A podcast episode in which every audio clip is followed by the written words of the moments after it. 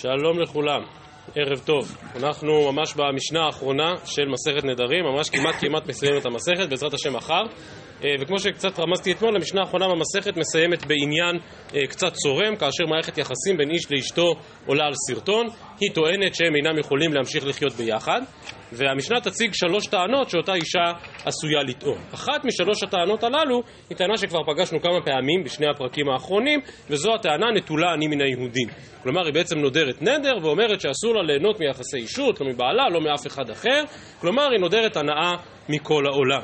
היות שעל הדין הזה כבר דיברנו כמה פעמים, באמת הדיון המאוד ענף בסוגיה שלנו, יש כאן המון שיטות בין הראשונים, אני אזכיר בסוף הדברים במה מדובר, אז הדיון הענף בסוגיה שלנו מתמקד דווקא בשתי הטענות האחרות שיש במשנה. כלומר, לא בטענת או בנדר נטולה אני מן היהודים, אלא בטענות אחרות שהיא טוענת כלפי בעלה, שהמשמעות שלהן היא שהם לא יכולים להמשיך ולחיות יחד כדרך כל הארץ. היות שכאמור אנחנו עוסקים באיזושהי מערכת יחסים שעלתה על סרטון, הסוגיה האחרונה של המסכת היא בעצם לא סוגיה של מסכת נדרים, אלא יותר קשורה, הייתי אומר, לא יודע, לענייני גיטין, לענייני תביעת גירושין וכדומה, וזו אם כן הסוגיה שמסיימת את המסכת.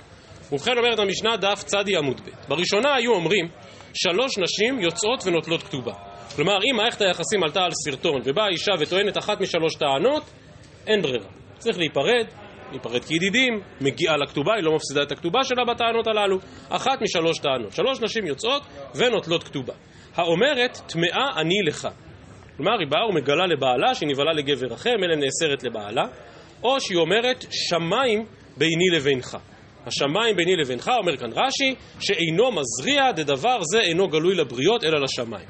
כמו שנראה בהרחבה בסוגיית הגמרא, היא בעצם טוענת שיחסי, לא, שהם לא מסוגלים, או שליתר דיוק הוא לא מסוגל לקיים יחסי אישות, והיא אומרת, אלה כמובן דברים שאין עליהם עדים ואין עליהם, אי אפשר להוכיח אותם, אין מצלמות, השמיים ביני לבינך. אמנם הר"ן כאן מזכיר שאפשר את הביטוי השמיים ביני לבינך להבין לא בהקשר של יחסי האישות עצמם, כמו שמשמע מן הגמרא, אלא כללית, כלומר גם בעברית שלנו. המרחק בינינו, אומרת האישה לבעלה, זה כמו? אנחנו אומרים בעברית שלנו, שמיים וארץ, כאילו התרחקנו. התרחקנו, אנחנו כבר לא יכולים לחיות ביחד. ולא פחות ולא יותר מצטט הר"ן את המדרש, את מדרש חז"ל, שאומר שמי טענה טענה כזאת? שרה טענה טענה כזאת כלפי אברהם. שהייתה טוענת על אברהם, חמסי עליך וכולי וכולי, וכאילו שיש איזשהו נתק, איזשהו ריחוק בין אברהם לבין שרה על רקע כל הפרשייה של הגר. אז הר"ן אומר, כן, יש פירוש כזה במדרש, אפשר להבין ככה את הביטוי השמיים ביני לבינך, אבל, אבל ברור שמסוגיית הגמרא כאן, בדף צדי א', לא זו הכוונה. אלא טענת השמיים ביני לבינך זה כמו שקראתי מקודם מרש"י, כל שאר הראשונים כאן, דהיינו היא טוענת, יש כאן איזושהי בעיה במערכת היחסים בינינו, בעיה שאי אפשר לברר אותה. שרק סהדי במרומים, כמו שאומרים לפעמים, רק הקדוש ברוך הוא עד בינינו. מה? מה? כן, כן, הר"ן מצטט את הירושלמי. בירושלמי אינה ממש מהכי, כן, כן, הר"ן מצטט את הירושלמי ואת המדרש, אבל בסוגיה שלנו לא משמע כך. אז אם כן, טענה ראשונה שהיא טמאה, טענה שנייה, השמיים ביני לבינך, וטענה שלישית, כמו שאמרנו מקודם, נטולה אני מן היהודים. כלומר, בעצם נודרת הנאה מכולם, בכלל זה גם בעלה, ולכן אין ברירה אלא שיגרש אותה. כמו שאמרתי, הגמרא כאן אינה מתמקדת בעניין הזה של נדרים, כי כבר דיברנו עליו בהרחבה, אבל בכל זאת הראשונים כאן שואלים, למה שיגרש אותה? אם היא אומרת נטולה אני מן היהודים, אדרבה, הוא אמור מה לעשות? כמו שתכף נראה גם במשנה האחרונה, מה הוא אמור לעשות? להפר לה את הנדר. זה נדרי עינוי נפש, דברים שבינו לבינה וכולי וכולי, ועוד יותר, אז למה בכלל היא אמורה לקבל כתובה? הרי אם אתם זוכרים, הזכרנו כמה פעמים את הביטוי, היא נתנה אצבע בין שיניה, הוא נתן אצבע בין שיניה, זה השמטה. אז גם אם מחליטים להתגרש, אבל מה פתאום כתובה?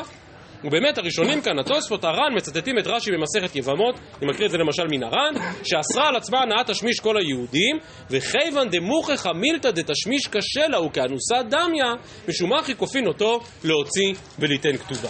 כלומר, אם היא הגיעה לנדר כל כך קיצוני שנטולה מן היהודים, כנראה באמת יש לה איזשהו קושי כל כך משמעותי ביחסי אישות, והיא אנוסה, אין לה ברירה אחרת.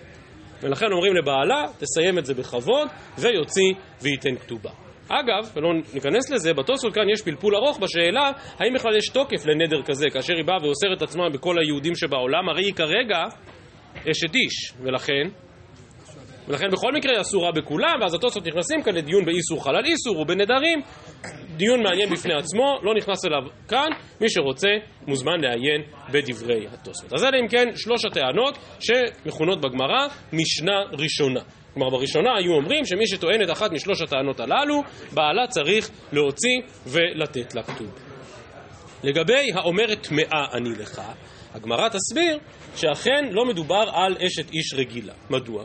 משום שאם באה אשת ישראל ואומרת לבעלה טמאה אני לך, זה מה, מה, מה בעצם היא אומרת? שהיא, שהיא זינתה, ולכן ברור שאין לה כתובה. זה כמו שאמרתי, לא דיני מסכת נזיר, אלא דיני מסכת סוטה שבאים אחריה, ברור שאין לה כתובה. אז מה פתאום לפי משנה ראשונה יוציא וייתן כתובה? ולכן מסבירה הגמרא שמשנתנו לא מדברת באשת ישראל, אלא באשת כהן. מה מיוחד באשת כהן? שאם היא נבהלה ברצון, אז ברור תצא בלא כתובה. אבל אם היא נבהלה באונס, מצד אחד היא נאסרת על בעלה, כי אשת כהן שנבהלה באונס אסורה לבעלה, אבל מצד שני, זו לא אשמתה. ולכן יוציא וייתן כתובה. ואם כן, טענת טמאה אני לך מדברת דווקא על אשת כהן, ושוב, החידוש הוא היות שזה היה באונס ולא באשמתה, אז יוציא וייתן כתובה, כך לפי משנה ראשונה. אבל ממשיכה המשנה ואומרת, חזרו לומר שלא תהא אישה נותנת עיניה באחר ומקלקלת על בעלה. אם אמרת שיש כאן שלוש טענות, שברגע שאישה טוענת אותן היא בעצם יכולה לתבוע גירושין, ומיד היא מקבלת את גיתה ומקבלת גם את כתובתה, אז זה כלי לא בטוח, כלי לא נכון לפירוק היחסים בינו ובינה. זה כלי לא נכון לפרידה ביניהם. ולכן חזרו לומר תהיה אישה נותנת עיניה באחר ומקלקלת על בעלה, וביטלו את כל שלוש הטענות. לאמור, האומרת טמאה אני לך, תביא ראיה לדבריה. אם יש עדים שבאמת נבעלת למישהו אחר, אז היא נאסרת לבעלה, אבל על סמך טענתה לא. מי שאומר את השמיים ביני לבינך, יש איזושהי בעיה ביחסי האישות, יעשו דרך בקשה. מהי דרך בקשה? פירושים שונים יש כאן בין הראשונים, הר"ן על פי הירושלמי מסביר יעשו דרך בקשה, כוונה סעודת פיוס. כלומר, תנו להם ארוחת ערב במסעדה, יבואו, ידברו, יתקרבו, ובעזרת השם ימצאו את הדרך לחיות יחד כדרך כל הארץ. והתוספות כאן מסבירים קצת אחרת ואומרים יעשו דרך בקשה, הכוונה לדבר על ליבה של האישה. את טוענת כאן טענות חמורות כנגד בעלך, שהוא לא מסוגל ולא יכול ולא מתפקד. בואי נראה האם באמת יש איזשהו מוצא. והפירוש השלישי הוא פירושו של רבנו חננאל, גם הוא מוזכר בתוספות, יעשו דרך בקשה, הכוונה יבקשו רחמי שמיים. יתפללו שהבעל הזה ובכלל הזוג הזה, בני הזוג הללו, יוכלו להמשיך ולחיות יחד. אז אם כן יעשו דרך בקשה, אבל בכל מקרה, ברגע שהיא באה ואמרה אה, השמיים ביני לבינך, זה ודאי לא סיבה לחייב גט. ולגבי נטולה אני מן היהודים, ששוב, ציטטנו מקודם את פירושם של הראשונים, שהיא קצת אנוסה, אין לה ברירה, היא לא מסוגלת לקיים יחסי אישות, אף על פי כן, אומרת המשנה, יפר לחלקו ותהא משמשתו ותהא נטולה מן היהודים. כלומר, הוא מפר את חלקו מצד הפרה שבינו לבינה, הם יכולים להמשיך לחיות ביחד. כמובן שאם הם יתגרשו, כמו כל הפרת נדר בינו לבינה, כמו שכבר למדנו באריכות בפרק שלנו, הפרת נדר בינו לבינה תקפה רק כאשר היא תחתיו, אבל כאשר הם יתגרשו, אז באמת הנדר חוזר למקומו ותהא נטולה מן היהודים. אז זו אם כן משנה ראשונה שאפשרו לאישה לטעון את הטענות, ומשנה אחרונה שלא אפשרו לה לטעון את אותן טענות. רגע, חייבים לפתוח סוגריים, כי פה אי אפשר לחלוף על פני כל הדיון הענף הזה בין הראשונים בלי להזכיר במילה אחת, הגמרא לא תדון בזה, אבל אתם רואים שיש כאן אריכות רבה בתוספות וברן בדף צדי עמוד ב' לגבי קושייה שהיא באמת קושייה גדולה ומטרידה. אמרו כל הראשונים, אם באה האישה לגבי המקרה הראשון במשנה, כאשר באה האישה, הסברנו מקודם, מדובר על אשת כהן, שאומרת לבעלה, נאנסתי, ולכן אנחנו אסורים להמשיך ולחיות יחד, האם, או לפי משנה ראשונה, באמת הייתה נאמנת, ולכן תצא בלא כתובה. למה לפי משנה ראשונה היא נאמנת? איזה עיקרון הלכתי יש כאן? שביה ענף שחתיכא דאיסורא, כלומר היא עצמה באה ואומרת אני אסורה לך, נבעלתי לגבר אחר, אז אנחנו מאמינים לה. ושביה ענף שחתיכא דאיסורא. אם כן מקשים כל הראשונים, איך משנה אחרונה יכולה להקל בזה? הרי שביה ענף שחתיכא דאיסורא, מדין תורה האישה הזו אסורה על בעלה. ואם היא אסורה על בעלה, אז איך באו במשנה האחרונה וחששו שמא עיניה נתנה באחר, אז מה אמרו? אז אין יותר שווה נפשי חתיכא דאיסורא? מבטלים הלכה מפורשת מן התורה? אומרים תוספות ואם תאמר טמאה אני לך, מאי לא מהמנה, שביתה נפשא חתיכא דאיסורא, כדאמר בקידושין בדף ס"ה, קידשתני והוא אומר לא קידשתיך, הוא מותר בקרובותיה, אבל היא אסורה בקרובה. כי ברגע שהיא אמרה שהיא אסורה עליו, שהיא נטמאה, אז ברור שהיא אסורה עליו. אז איך הצליחו לשנות את זה במשנה האחרונה? אכן קושייה גדולה ועצומה. וביישוב הקושייה הזאת יש כאן בראשונים לפנינו שלושה תירוצים, שכל אחד מהם הוא שיעור כללי. באמת, כל אחד משלושת התירוצים הללו מחייב שיעור כללי בפני עצמו. תירוץ ראשון, אני מתחיל דווקא מדברי התוספות. אומרים תוספות ותרץ הרב רבנו אליעזר, דלא מצינו זונה שהיא אסורה להינשא לכהן, דוודאי הוא מוזהר עליה, אבל היא אינה מוזהרת עליו. הלקח גם לדבריה אינה אסורה בו. כלומר, היא אומרת, טמאה אני לך, כלומר אני אסורה לך, אבל, כמו שאמרנו, הבעל כהן. על מי מוטל האיסור? עליו. האם הוא שב יענף שייכתיך דאיסורא? הוא לא הסכים לדבריה, הוא לא קיבל את דבריה, רק היא אמרה את זה. אז לפי דבריה יש איסור עליו, אבל הוא מעולם לא אמר, זה בדיוק המקרה בקידושין. האומר לאישה, האומר, או כמו שהתוספות מצטטים, האומר אישה שומרת קידשתני, והוא אומר לא קידשתיך, אז היא אסורה בקרובה, אבל הוא לא אסור בקרובותיה. ולכן אומר רבנו אליעזר שבתוספות, שבאמת כל איסורי כהונה, כל איסורי ביאה של כהונה, הם איסור על הכהן, הם לא איסור על האיש. וזה ללא ספק חידוש מאוד מאוד מהפכני, שכן בדרך כלל איסורי אישות פונים אל שניהם ביחד, ולא רק לאחד מהם. אם כי מסברה באמת יש מקום לחלק בין איסורי כהונה לבין איסורים אחרים. לצורך העניין, לא יודע מה, איסור של אישה נידה, אז ברור שהוא מוטל על שניהם. האיסור עליו והאיסור עליה. אבל יש מקום לומר שאיסורי כהונה באמת מוטלים רק על הכהן, ולא על אה, גרושה או מישהי אחרת שהוא בא להתחתן איתה. באמת, יש פתחי תשובה בתחילת אבן העזר, בתחילת סימן ו' באבן העזר, שמביא מחלוקת הפוסקים בעניין האיסור הזה עצמו. כלומר, האם איסור גרושה לכהן זה איסור שמוטל רק על הכהן, או שהוא מוטל באותה מידה גם על הגרושה. אז לפי תירוץ ראשון שבתוספות כאן, זה באמת איסור שמוטל רק על הכהן. ולכן, אף על פי שהיא עצמה אמרה מה שאמרה, אבל הוא לא נאסר עליה, והיא בכל מקרה לא אסורה, כי האיסור רובץ רק עליו. כאמור, כבר התוספות עומדים על זה, שזהו חידוש גדול, זהו התירוץ הראשון בתוספות. התירוץ השני בתוספות, מהפכני לא פחות. אומרים תוספות ונראה לי, דכיוון דישלחו שמא נתנה עיניה באחר, יש כוח ביד חכמים לעקור דבריה מכל וכול בסברה גדולה כזו. אכן כך, מדאורייתא הם אסורים, כי אומרת מאני לך ושב יענף שחתיכא דאיסורא. אבל באו חכמים ועקרו דבר מן התורה למגדר מילתא. מה המגדר מילתא שיש כאן? שמעניין נתנה באחר, ובעצם יש כאן פתח לכל מיני אה, דרכים לא כשרות לפירוק מוסד הנישואין. ובמקום כזה העמידו חכמים והתירו איסור תורה של ממש. הר"ן מעריך יותר בתירוץ הזה, והחידוש המעניין בר"ן הוא שהוא משלב בתוך העניין הזה גם את היסוד של אפקאין. כלומר, בא הר"ן ואומר שבאמת יש כוח ביד חכמים לעקור דבר מן התורה במגדר מילתא, כותב הר"ן והקשו על זה שאין בית דין מתנין לעקור דבר מן התורה אלא בשבע אל תייסה, או אולי להוראת שעה כאליהו בהר הכרמל, אבל לדורות לא. עונה הר"ן ולדידי לא קשיא לי, דכי היכי דאמרינן בחמא דוכתי, דכל דמקדש הדתא דרבנן מקדש, ואף כאילו רבנן לקידושי מיני, הכנה מהכה כל שאמרה לבעלת מאני, אף כאילו לרבנן לקידושי מעיקרא. ונמצא שבשעה שנאנסה, פנויה הייתה. כלומר, הר"ן על גבי היסוד הזה של לעקור דבר מן התורה, מחבר גם את העיקרון של אפקאינו. ויש כמובן שתי קושיות גדולות על הדבר הזה, אחת הר"ן מזכיר והשנייה לא. קושייה אחת, לפי ההיגיון הזה של הר"ן, אז אם באמת, לפי משנה האחרונה, הם צריכים להמשיך לחיות ביחד, מה הבעל צריך לעשות? לקדש אותה עוד הפעם. כי בלי זה היא לא אשתו. תכף נראה בגמרא, כן אוכלת תרומה, לא אוכלת תרומה, ברור שלא אוכלת תרומה, כי הפקינו רבנן לקידושין. ואם היא רוצה לאכול תרומה, אז היא צריכה, הוא צריך לקדש אותה שוב. את זה הר"ן לא שואל. מה שהר"ן כן שואל זה מה קורה אם היא לא סתם אומרת טמאה אני לך שנבהלתי באונס, אלא היא אומרת נבהלתי באונס לאינו יהודי. או לחלל, או למישהו אחר שפוסל אותה לכהונה. כאן אף כאילו לא יעזור. אף כאילו רק גורם, לזה שהיא כאילו פנויה, ואז פנויה שנבהלה לא אסורה לכהן. אבל פנויה שנבהלה למישהו מפסולי כהונה, כן נפסלת לכהן, ואז כאן גם הפקיעינו לא יעזור. ולכן הר"ן באמת עומד על הקושי שיש ביישום של הפקיעינו בהקשר הזה, אבל שוב, גם זה ללא ספק יסוד גדול ומחודש, שיש כוח ביד חכמים לעקור דבר מן הטוב. התירוץ השלישי הוא תירוצו הבא של הר"ן, כנראה הכי קרוב לפשוטה של הגמרא. אומר הר"ן ואחרים תרצו, במשנה ראשונה לא דינא קטני, דמדינא ודאי אין האישה נאמנת לומר טמאני לך להפקיע עצמה מבעלה שהיא משועבדת לו אלא משום דאמילתא דטמאני לך כסיפה לה בדרך כלל אישה נורמלית לא תטען את זה, כמו שנראה תכף בגמרא, תקינו במשנה ראשונה להאמינוה, דאילאו דקושטא כאמרה, לא הווה מזלזלת בנפשה. ואז כאשר חזו רבנן בתראי דאיכא למיחש לשם הנותנת עיניה באחר, הוקמוה הדין.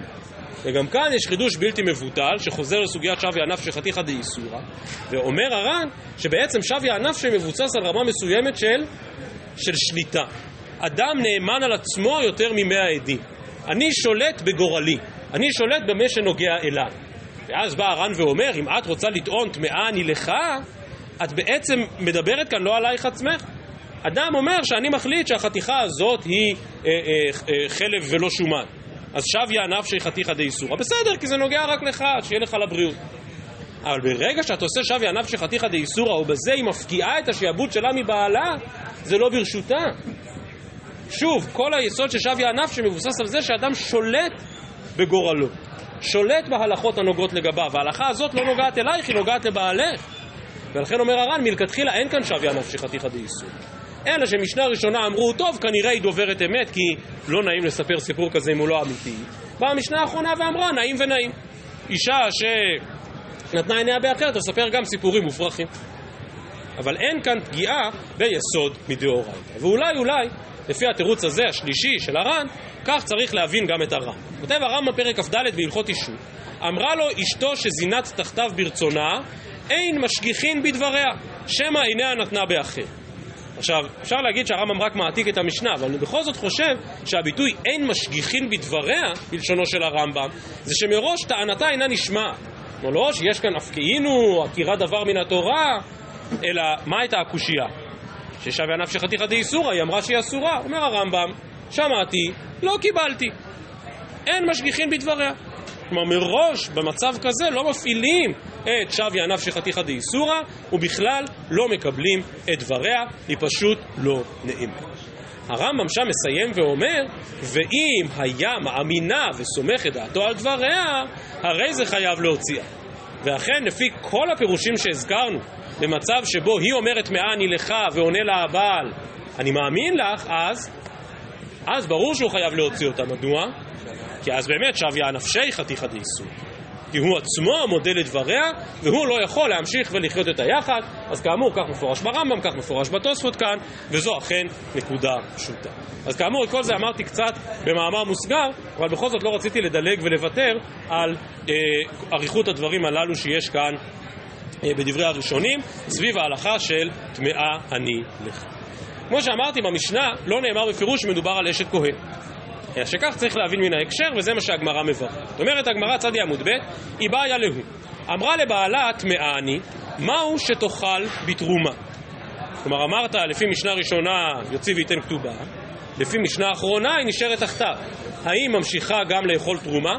רב ששת אמר, אוכלת, שלא תוציא לעז על בניה, כי אם תאמר לה עכשיו לא לאכול, כולם יגידו ש... אם תאמר לה לא לאכול תרומה, כולם יגידו ש... שכנראה זה אמת, שכנראה היא באמת זינתה. וממילא גם בניה הם ספק ממזרים, ספק חללים וכולי וכולי, ולכן אוכלת. רבא אמר אינה אוכלת, למה? אפשר דאכלה חולין. מה, מישהו נכנסת לתוך הצלחת? לראות אם מה שאכלה זה תרומה או חולין? גם בבית של כהן מותר לאכול חולין. ולכן הנה חינמי תישאר תחת בעלה שמא עיניה נתנה באחר, אבל תרומה לא יכולה לאכול. אמר רבא, ומודה רב ששת, שאם נתערמלה, שאינה אוכלת. כלומר, אם בעלה נפטר, אז ודאי לא יכולה לאכול תרומה. בדרך כלל אלמנת כהן שיש לה ילדים, אוכלת בתרומה. אבל כאן, אם בעלה נפטר, היא לא אוכלת בתרומה. למה? כי אנחנו חוששים שמא, שמא באמת נבהלה לאחר ואסורה לכהונה. מי דיוטה? מה? למה רב, ש... רב ששת אמר שאוכלת, אלא משום שלא תוציא לעז על בניה, נתערמלה ונתגרשה, אמרי השתא דאיתניסא. כלומר, אם מישהו שרואה אלמנת כהן שלא אוכלת תרומה, הוא לא מוציא לעז על בניה. הוא אומר, לא, כל עוד היא הייתה תחת בעלה הכהן ונולדו להם ילדים, הילדים האלה כשרים לכל דבר. אחרי שבעלה נפטר, אז קרה איזו פרשה עגומה שאוסרת אותה לאכול בתרומה. ולכן אין חשש שיבואו ויוציא לעז על בניה. רק הערה אחת מעניינת, אתם רואים שהגרסה כפי שכתובה לפנינו, מודה רב ששת שאם נתערמלה, נתעלמנה. וזו הלכה פשוטה שאשת כהן שבעלה נפטר ו... ויש להם ילדים, אז באמת יכולה להמשיך ולאכול בתרומה. הגמרא בסוף אמרה, נתערמלה ו... ונתגרשה. ובאמת, רש"י, תוספות כאן, גרסו כבר מראש, מודה רב ששת שאם נתערמלה או נתגרשה, שאינה אוכלת. למה אני אומר שזה חידוש? למה זה חידוש? כי אלמנת כהן שיש להם ילדים באמת אוכלת מתרומה. האם אשת ישראל שהייתה נשואה לכהן והתגרשו, האם היא אוכלת בתרומה? אז יש מקורות רבים שמשמע שלא, אבל מהתוספות כאן מוכח שכן. ובאמת ברוך השולחן העתיד, שיש בו גם ענייני סדר זרעים והלכות תרומות, ברוך השולחן העתיד באמת מפורש שגם גרושת כהן שיש להם ילדים ממשיכה לאכול בתרומה. ואם ככה אפשר להבין כאן את הגרסה שנתגרשה, או לחילופין שצריך להסביר שבאמת לא מדובר פה על אשת כהן, אבל זה כבר רוקים יותר רחוקה בסוגיה, ולומר שלא מדובר פה על אשת כהן, אלא לומר שמדובר פה על בת כהן.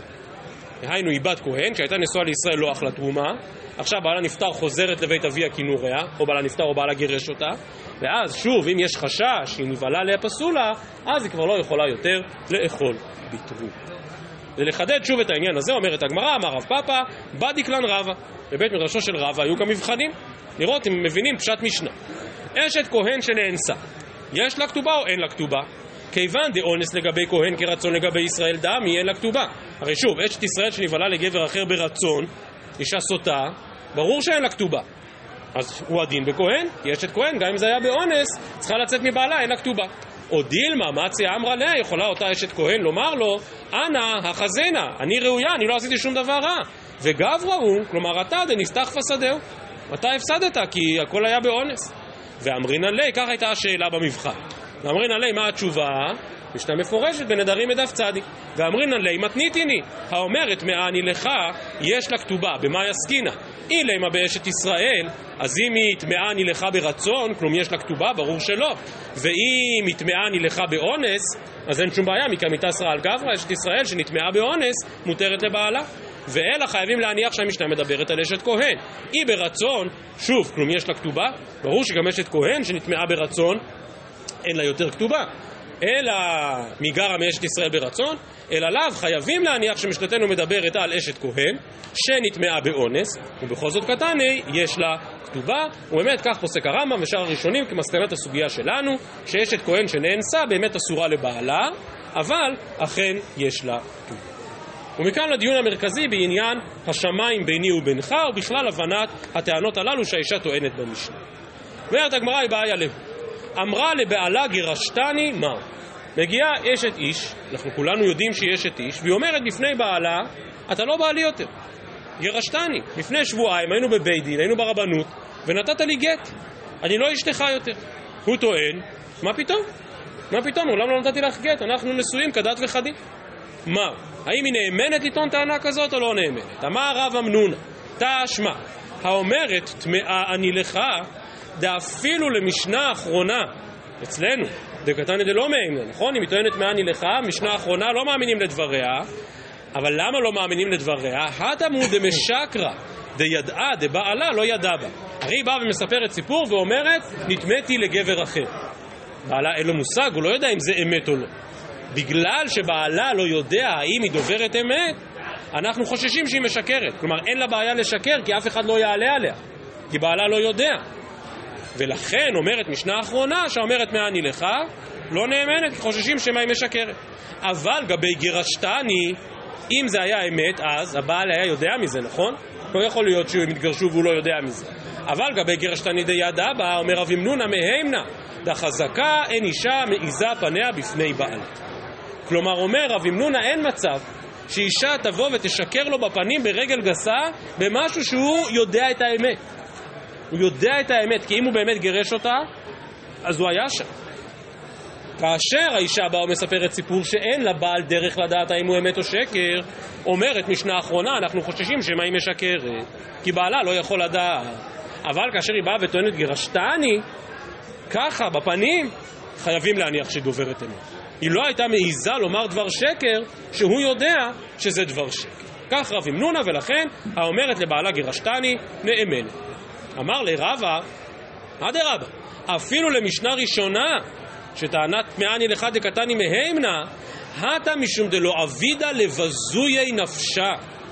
כאשר אישה באה לבית דין ואומרת טמאני לך, זו בושה לא נורמלית, היא מספרת, עוד פעם, אנחנו היום, וזה טוב וזה חשוב, לא, לא רואים בזה בושה, בסדר? אם אישה שנפגעה באונס, אז זה לא בושה, היא לא עשתה שום דבר רע.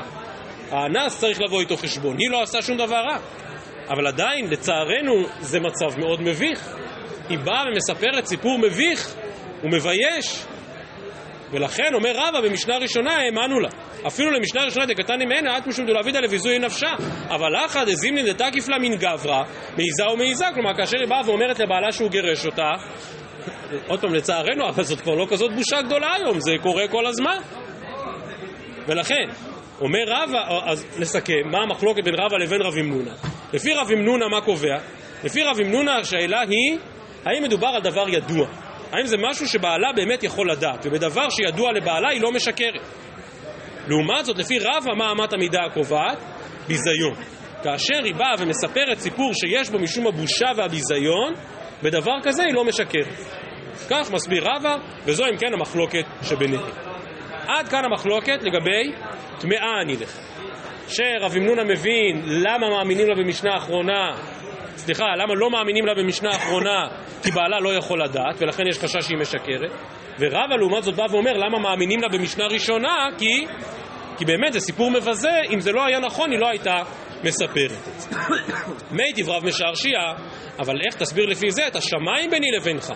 דמשנה ראשונה זה טיובתא דרבא, למה? כי יחד דלית לה כיסופא וקטני מהמנה. כשהיא באה וטוענת יש בעיה ביחסי האישות בינינו, זו לא בושה. זו לא בושה, היא לא מספרת שהיא נאנסה. ובכל זאת, לפי משנה ראשונה, היא נאמנת, למה? הרי לפי רב אמת המידה הקובעת היא, היא נאמנת רק בדברים שזה בושה שלא נעים לספר, ואם היא בכל זאת מספרת, היא כנראה דוברת אמת. נו, אז בשמיים ביני לבינך אין לה שום כיסופה, אז למה היא נאמנת לפי משנה ראשונה? אומרת הגמרא, כסבר רבא, הטעם כיוון דלא סגילה, דלא אמרה אין יורה כחץ, אילו איתא כדכאמרה לא אמרה לי. כלומר, טענת השמיים ביני לבינך, וזה מה שהזכרתי מקודם, שכל הראשונים מבינים, בניגוד למדרש, בניגוד לירושלמי שהוזכר מקודם, שטענת השמיים ביני לבינך היא טענה מאוד מאוד ספציפית, שנכנסת לשלבים הכי אינטימיים ביחסי האישות שביניהם, והיא אומרת, הוא לא מסוגל לקיים יחסי אישות מלאים. אבל היא צריכה ממש לפרט מה הוא יכול לעשות, מה הוא לא יכול לעשות. אומר רבא, גם זה דבר מבזה. לבוא ולחשוף את העניינים הכי אינטימיים שביניהם בבית דין, גם זה לא נעים. ולכן לפי משנה ראשונה, לפני החשש שנתנה עיניה באחר, באמת נאמנת. אם היא באה ומספרת מאני לך, זו מבוכה רבה. ואם היא מתגברת על המבוכה ומספרת את זה, מאמינים לה. לבוא ולומר אינו יורה כחץ, זו מבוכה גדולה. זה להיכנס לנושאים הכי אינטימיים ולחשוף אותם ברבים. אם היא עושה דבר כזה, היא כנראה נאמנת. כך מהלכו של רב. לאידך גיסא, השמיים ביני לבינך דמשנה האחרונה, טיובתא דרב אמנונה, וההכה דידע היא ובעלה ידע בה. הרי הסיפור הזה של השמיים ביני לבינך, הוא כן יודע. לפי רב אמנונה, מה אמת המידה הקובעת? האם הבעל יודע או לא? נו, אז השמיים ביני לבינך, יורה כחץ, לא יורה כחץ, הבעל יודע או לא יודע? יודע. ובכל זאת, לפי משנה האחרונה, היא לא נאמנת, למה? הרי אמרת שכל דבר שהבעל יודע והיא בכל זאת עומדת איתן ואומרת מה שאומרת, אז, אז היא נאמנת כמו גרשתני. אז אומרת הגמרא, ואחד ידע היא, ובעלה ידע בה, ובכל זאת קטן דלא מהימנה. עונה הגמרא, כסבר רב אמנונה, החנמי היא גופה אמרה, ניידי בביאה ידה, ביורה כחץ מידה, משום הכי משק. כלומר, יש השלב הזה של החיבור ביניהם, שרק האישה יכולה לדעת והאיש לא יכול לדעת. הוא אומר, בגדול היה ניסיון לקיים יחסי אישות. אבל האם היו יחסי אישות מלאים לחלוטין? את זה רק האישה יודעת ולא האיש. ולכן סוף דבר, אכן זו המחלוקת בין רב אמנונה לבין רבא, ויש שתי נפקא מינות לכל אחד מהם. כלומר, רב אמנונה סבור שמה שקובע זה האם בעלה יודע או לא יודע, ולכן עניין גירושין היא נאמנת, כי היא לא הייתה מעיזה לומר את זה אם הוא לא יודע, ומצד שני, ביורה כחץ היא לא נאמנת, כי בעלה לא יודע להבחין בזה בעצמו. לעומת זאת, לפי רבא, מה אמת המידה? האם כרוך בביזיון או לא כרוך בביזיון. ולכן בגירושין היא לא נאמנת, כי זה לא כזה ביזיון להתגרש. לעומת זאת, כשהיא אומרת יורה כחץ, זה ביזיון גדול, משום שמחייב להיכנס לפרטים אינטימיים שביניהם. ולכן עקרונית היא נאמנת, למעט החשש, שמא עיניה נתנה. אז זו אם כן סוגייתנו, אנחנו נעמוד בזה, את הקטע האחרון נשאיר למחר, אבל בכל זאת רק רגע אחד לדבר על הסבך המאוד מאוד מאוד גדול שיש כאן בין הראשונים בעניין הזה. הר"ן וכל שאר הראשונים פוסקים כדבר פשוט לחלוטין כרב אמנון. וזה בגלל שדבריו מקובלים בסוגיות אחרות בש"ס. אני חושב שגם אתם מן הסתם כבר נתקלתם בזה. שהאישה שאמרה גרש, לבעלה גירשתני, נאמנת, כי היא לא הייתה מעיזה להחציף פניה בבעל. אלא שהפסיקה הנחרצת הזאת כרב ימנונה מעוררת שני דיונים אחרים. הדיון הראשון, האם הנאמנות הזו היא דווקא לגירושין, כלומר האישה שאמרה לבעלה גירשתני נאמנת שהיא עכשיו לא אשת איש, או שזה מועיל גם לגביית כתובה. ובסוגיות אחרות מפורש, שלדעת רב ימנונה זה תלוי מה היא אומרת. אם היא אומרת לבעלה גירשתני ולכן תשלם לי את הכתובה, פה זה כבר נשמע לא טוב. כי זה נראה שכל מה שמעניין אותה זה רק הכתובה, ולכן היא לא מקבלת. לעומת זאת, אם היא אומרת רק גירשתני, אז מאמינים לה שהיא מגורשת, וממילא בעלה צריך לשלם לה גם את הכתובה. זה דיון אחד, וזה הדיון המינורי. הדיון היותר מורכב, זה אחרי שקיבלנו את דבריו של רב ימנונה, שכל דבר שבעלה יודע היא נאמנת, אבל בדבר שבעלה לא יודע היא לא נאמנת, זה אומר שאם היא באה וטוענת שאינו יורה כחץ, אז נאמנת או לא נאמנת? לא נאמנת, כי הוא לא יודע. האם גם בזה התקבלו דבריו של רב ימנונה, שאישה לא נאמנת? אז הר"ן ובאמת שאר הראשונים סבורים שאכן כך, שבכל טענה שלא ידועה לבעלה, האישה לא נאמנת. כותב הר"ן, וכיוון דמשום הכי מהם נטפי כי אמרה גירשתני מכי אמרה השמיים ביני לבינך, משום דבגירשתני ידע בבעלה ואינה מעיזה, ובהשניים ביני לבינך לא ידע בו מעיזה.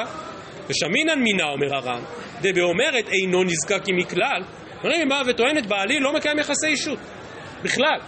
בזה היא נאמנת, כי בעלה יודע. אבל אם היא נכנסת לאותה רזולוציה אינטימית ואומרת אינו יורה כחץ, אז באמת היא לא נאמנת, כי בעלה בעצמו אינו יודע האם כן או לא. ולכן במצב כזה, או הפוך, במצבים שבהם היא אומרת אין בכלל יחסי אישות בבית, שאז היא כן נאמנת, במצב כזה יש לה כתובה או אין לה כתובה? על זה אומרים תוספות, לא, פה ודאי אין לה כתובה, למה? כי את טוענת שאתם בכלל לא נשואים, הרי מה את טוענת?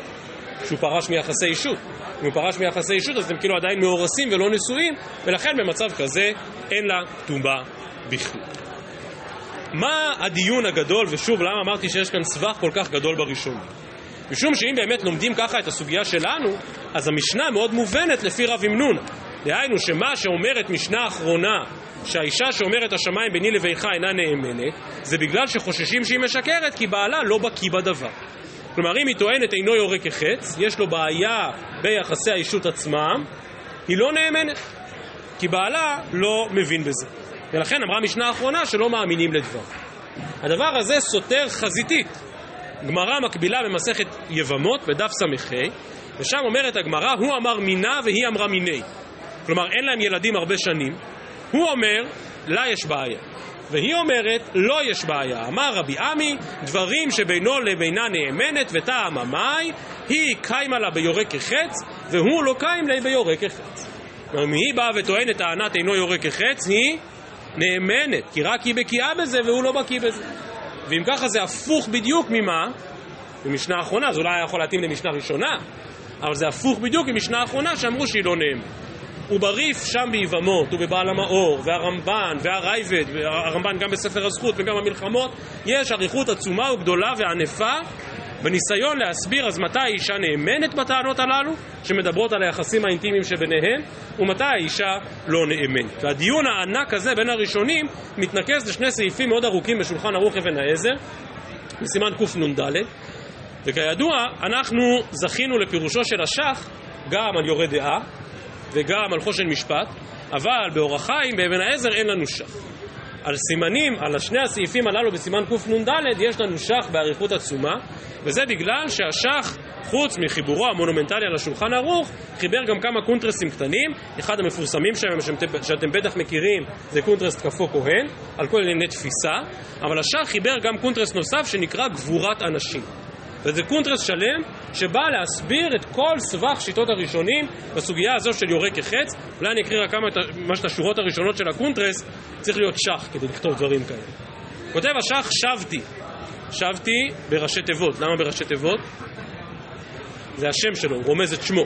שבתי וראיתי שערורייה בדברי הפוסקים, ובפרט בדברי הפוסקים האחרונים בעניין אישה שטוענת של בעלה שאין לו גבורת הנשים. וקצת מהם האריכו בתשבותיהם, זה אומר בחוב וזה אומר בחוב, ולפי כת שכלי לא ישרו בעיניי. ואז כותב השח, גם בעלי השולחן ערוך כתבו בזה כמה דינים שונים שאינם נכונים לעניות דעתי. ולהיות כי רגילים אנשי דורנו לפסוק תמיד כדברי השולחן ערוך וההגהות, כלומר הרמ"א, ולפי דעתי הקלושה לא יצאו בעלי השולחן ערוך ידי חובתן בדבריהם אלו, ואין בהם מתום מראש ועד סוף. על כן העתיק את דברי השולחן ערוך ואחר כך אסביר מה שאני מסביר. כמו שאמרתי צריך כתפיים כמו של השח כדי להגיד שולחן ערוך והרימה לא מיצו את הסוגיה הזאת, צריך להתחיל הכל מחדש. אני רק מציין בשולי הדברים שאם באמת אה, אפשר לאמת איכשהו טענת יורה כחץ, כלומר יש איזושהי בדיקה רפואית שבאמת אומרת שלבעל יש בעיית תפקוד כזאת או אחרת, לכאורה ממש מדובר על קידושי טעות. וזה עוד דיון שקשור לסוגיה שלנו, האם כאשר האישה טוענת טענה כזאת ומתברר שהטענה היא אמת, האם זו עילה ממש לבטל את כל הקידושין שביניהם, אבל כאמור זה כבר דיון הרבה הרבה יותר ארוך. כמדומני שכאשר למדנו יבמות בדף ס"ה גם הזכרנו את הפולמוס הגדול הזה, כי באמת מקומו יכירנו גם כאן וגם שם. כי זו סתירה בין הסוגיה שלנו לבין הסוגיה שם, וגם אותו קונטרס גבורת הנשים של השח, שמנסה לעשות סדר ולהתוות דרך בכל הדיון הגדול והעצום הזה. אז עד כאן דברינו לערב, מחר בעזרת השם, כאן בשמונה, סיום מסכת נדרים בשעה טובה, ערב טוב לכולם.